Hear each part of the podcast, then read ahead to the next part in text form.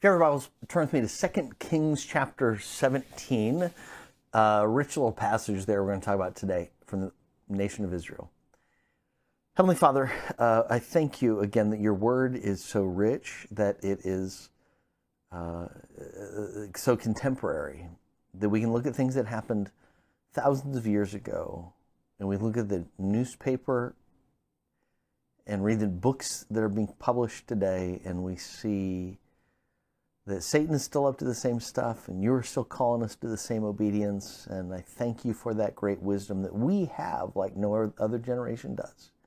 Now help us, Lord, to be good stewards of the wisdom you've given and made available, at least to us. Through Christ we pray. Amen. A.W. Tozer one time said, "The wheels of God's justice grind slowly, but they grind exceedingly fine." In other words, God is just, but his justice is not always immediate. You don't see defiance of God one day and judgment an hour later. Most of the time, there is a delay between action and consequence. But don't confuse God's patience or the delay of justice as God's absence. One reason I think people compromise the Bible and leave the faith is because they forget that God's ways are always right, that his ways are always proven right eventually, even though maybe not pragmatically immediately, but ultimately God's truth is proven to be true. And those who believe and obey are blessed, and those who defy or compromise always fail. We see a great example of this in 2 Kings chapter 16 and 17. The backstory is that the people of Israel have been in rebellion against God for about 200 years, roughly 200 years. And by rebellion, I mean, when given the choice to obey God or to conform with the morals and the religion of the nations around them, time after time after time, the nation of Israel chose the nations around them. They would conform to pleasing people of that generation rather than pleasing the God who made them a nation and gave them a land and is true and good. They chose people. Now the reason is obvious. Again, God's judgment is delayed. People judge immediately. But and if you don't please people, immediately they'll judge you in some way. They may call you out. They may punish you and with a loss of a job. They may ostracize you. They may dishonor you in some way. But it never works long term. 2 Kings chapter 17, the verdict is clear. Read with me now what happens after years, 200 years of disobedience, 200 years where God has given them a chance to quit conforming with the world, quit conforming with the world, and live to please Him, to honor Him. In the 9th year of Hoshea, king of Assyria, the king of Assyria captured Samaria, deported the Israelites to Assyria, and settled them in the cities of the Medes. Verse 7, this disaster happened because the people of Israel sinned against the Lord their God, who had brought them out of Egypt from the power of Pharaoh, the king of Egypt, because they worshipped other gods. They lived according to the customs of the nations that God had dispossessed before Israel and according to what the kings of Israel did. The Israelites secretly did things against the Lord, their God, that were not right. They built high places in their towns, from watchtower to fortified city. In other words, they just did what everybody else around them did.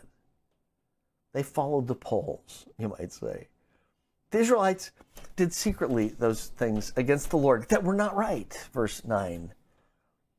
Verse 10, they set up for themselves sacred pillars and Asherah poles on every high hill and under every green tree. They burnt incense there and on all the high places, just as the nations of the Lord had driven out before them had done. By the way, it was the common thing in those days to believe that the gods were up in the heavens, and so you would build your sacrifice places, your altars on the highest spot. You go to the highest mountains, top of the mountain, there'd be an altar there so you can worship God. That's what the pagan nations did, and so that's what the people of Israel did. They did evil things angering God. Verse 12. They served idols, although the Lord told them, "You must not do this." Still, the Lord warned Israel and Judah through every prophet and every seer, saying, "Turn from your evil ways and keep my commands and statutes according to the whole law I commanded your ancestors and sent to you through my servants, the prophets." It is like today. Our world is so compromised morally, so defiant of God. And God's word is so clear.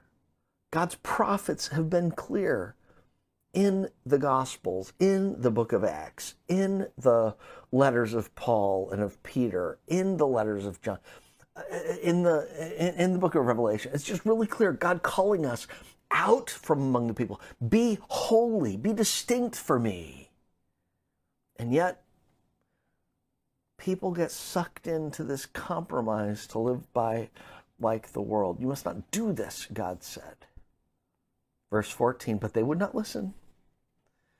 Instead, they became obstinate like their ancestors who did not believe the Lord their God. These are the kind of people that would take a look at Romans chapter 1 and say, well, did God really say that those kinds of sins are wrong? They rejected, verse 15, his statutes and his covenant that he had made with their ancestors and the warnings he had given them. They followed worthless idols and became worthless themselves, following the surrounding nations the Lord had commanded them not to imitate. They abandoned all the commands of the Lord their God. They made cast images for themselves, 2 calves and an Asherah pole. They bowed and worshipped all the stars in the sky and served Baal. They sacrificed their sons and their daughters in the fire and practiced divination, interpreted omens. They devoted themselves to do what was evil in the Lord's sight and angered him. Therefore, the Lord was very angry with Israel after he'd been very patient, and he removed them from his presence. Only the tribe of Judah remained. Now the verdict is clear. For 200 years, the people of Israel had compromised with the nations around. They had chosen the morality and the religious approach of the nations around, and God was patient. God called them back. There was an immediate consequence, but now the consequences are being experienced full-blown. I thought about this recently when I heard a British author by the name of Louise Perry interviewed. Perry is not a Christian. In fact, she identifies herself as a secular feminist, but she has written a book called The Case Against the Sexual Revolution. There is a link that we're going to attach to this devotion so you can listen to this interview for yourself as well. Fascinatingly, basically she argues that after 60 years of seeing, after 60 years, the impact of the feminist revolution and the sexual revolution, this generation is finally seeing the full fruit results of that foolishness. She writes, for instance, that one of the greatest errors of the sexual revolution is sexual disenchantment, the disenchantment of sex. One author observes, as a feminist, she argues that sex means nothing for the liberal feminist. Sexual intercourse is just a form of physical recreation. Sex work is just a form of work, and any restrictions on either are nothing but outdated, patriarchal, Victorian prudery. Any way in which you want to express your sexuality is good, they say. By definition, a woman should be able to do anything she likes, whether that be selling sex or inviting consensual sex, sexual violence, since all of her desires and choices must necessarily be good. But for Perry, she says, this simply is not true. Some desires are bad. Liberal ideology flatters us by telling us that our desires are good and that we can find meaning in satisfying them, whatever the cost. But the lie of this flattery should be obvious to anybody who's ever realized after the fact that they were wrong to desire something to hurt themselves or hurt others in pursuing it. Again, to quote Perry, Western sexual culture in the 21st century doesn't properly balance the interests. Instead, it promotes the interests of Hugh Hefners in the world at the expense of the Marilyn Monroes. Powerful men win. Vulnerable women lose. This, she says, not as a Christian, but as somebody who's looking at the science, looking at the studies, looking at the results. Her primary solution is obvious. People don't like to hear it. But to anybody who believes in the Bible, obvious to anybody who believes in the Bible. In order to change the incentive structure, she writes, we would need a technology that discourages short-termism in male sexual behavior, protects the economic interests of mothers, and creates a stable environment for the raising of children. And we do already have such a technology, even if it is old, clunky, and prone to periodic failure. It's called monogamous marriage. This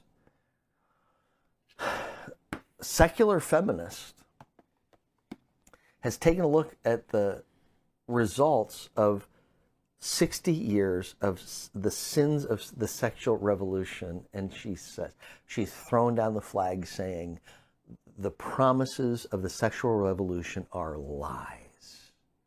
The results have been utterly destructive for men and for women. She argues in the book, for instance, that the average man and the average woman is actually different, contrary to what feminism tries to teach. She argues that the sexual revolution has really freed men to prey on women, that the only way for men to be able to be satisfied is to indulge their every desire. But she talked about this demystification of sex, what I would call the desacralization of sex, has been disastrous for men as well as for women. She goes on to say pornography exploits women and infantilizes men. Her solution, as I've already read, is Christian marriage. This is her last chapter in the book. She says that that a lot of people will agree with the first parts of her book. A lot of liberals will agree with it, but they don't particularly like it when they get to that last chapter because that sounds too much like Christianity. and if it's Christian, it must be bad, because of course Christians are oppressors, and that's a bad thing. Kind of like starving people standing in front of a banquet filled with healthy food they refuse to eat because they don't like the taste of the solution in front of them. Here's a couple of bottom lines. First of all, Christians predicted in the 60s and 70s exactly what was going to happen as the result of the sexual revolution and the feminist revolution. Why? Not because we're so smart, because we just believe the Bible. We've read places like 2 Kings 17. We've seen what happens when people throw out the commands of God. That God has not given us his commands because he's prudish or wanting to restrict us, but because he loves us and wants our best for us. And when we contravene his commandments, it is to our own displeasure. Today, 60 years later, we are reaping the whirlwind which was sown, the whirlwind of broken families, of objectification of women, broken lives, gender confusion, and the rest. The sexual revolution, my friends, ought to embolden Christians not to compromise to the present culture. There is a present culture that is always pushing that, hey, this is the progressive thing. Radical feminism, second wave feminism, not first wave feminism, and the sexual revolution, I mean, that was progressivism. That is the wave of the future. If you're not for that, it's like you're against it. The evolution of human beings. But Christians have always said, no, the Bible says, God says, and God is good and God is loving. And you cannot sow the wind without reaping the whirlwind. You will reap what you have sown. Second lesson, bottom line, we've seen this movie before. The Old Testament is filled with bad examples from the people of Israel and others. Deuteronomy chapter 30, verse 19, Moses says, I call heaven and earth as a witness against you today that I have set before you life and death, blessings and curse. Choose life that you and your descendants may live. Today, let me encourage you to choose life. Choose obedience to God. Take a look again at 2 Kings 17 and see the fruit of disobedience to God. They got away with it for 200 years. For 60 years. A lot of people in the United States, a lot of Christians in the United States were like, what's the big deal? You know, is there really going to make that much of a difference? And today we're seeing culture, the world falling apart, lives being broken. So now let's be bold. Let's trust the scripture like never before, and let's share the scriptures with others confidently and lovingly, because we have a God who has given us his wisdom and wants what's best for us. Heavenly Father, I thank you that there are people today like this Ms. Perry and Jonathan Haidt, who are not followers of you, but they're honest enough with the facts, with reality, with what's actually happening, to come to conclusions that are very biblical conclusions. I thank you, Lord, that you make us wiser than,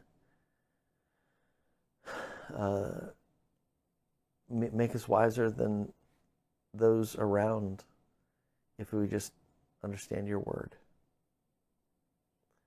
So raise up for yourself, Lord, a generation who trusts you, who trusts your word, who will not compromise, will not be bullied by a lost world. We thank you for your patience. It's through Christ we pray. Amen. Again, I'm thankful for your following, and hope that you find this encouraging, and if there's anything else you'd like us to address, let us know and we will do our best. Until next time.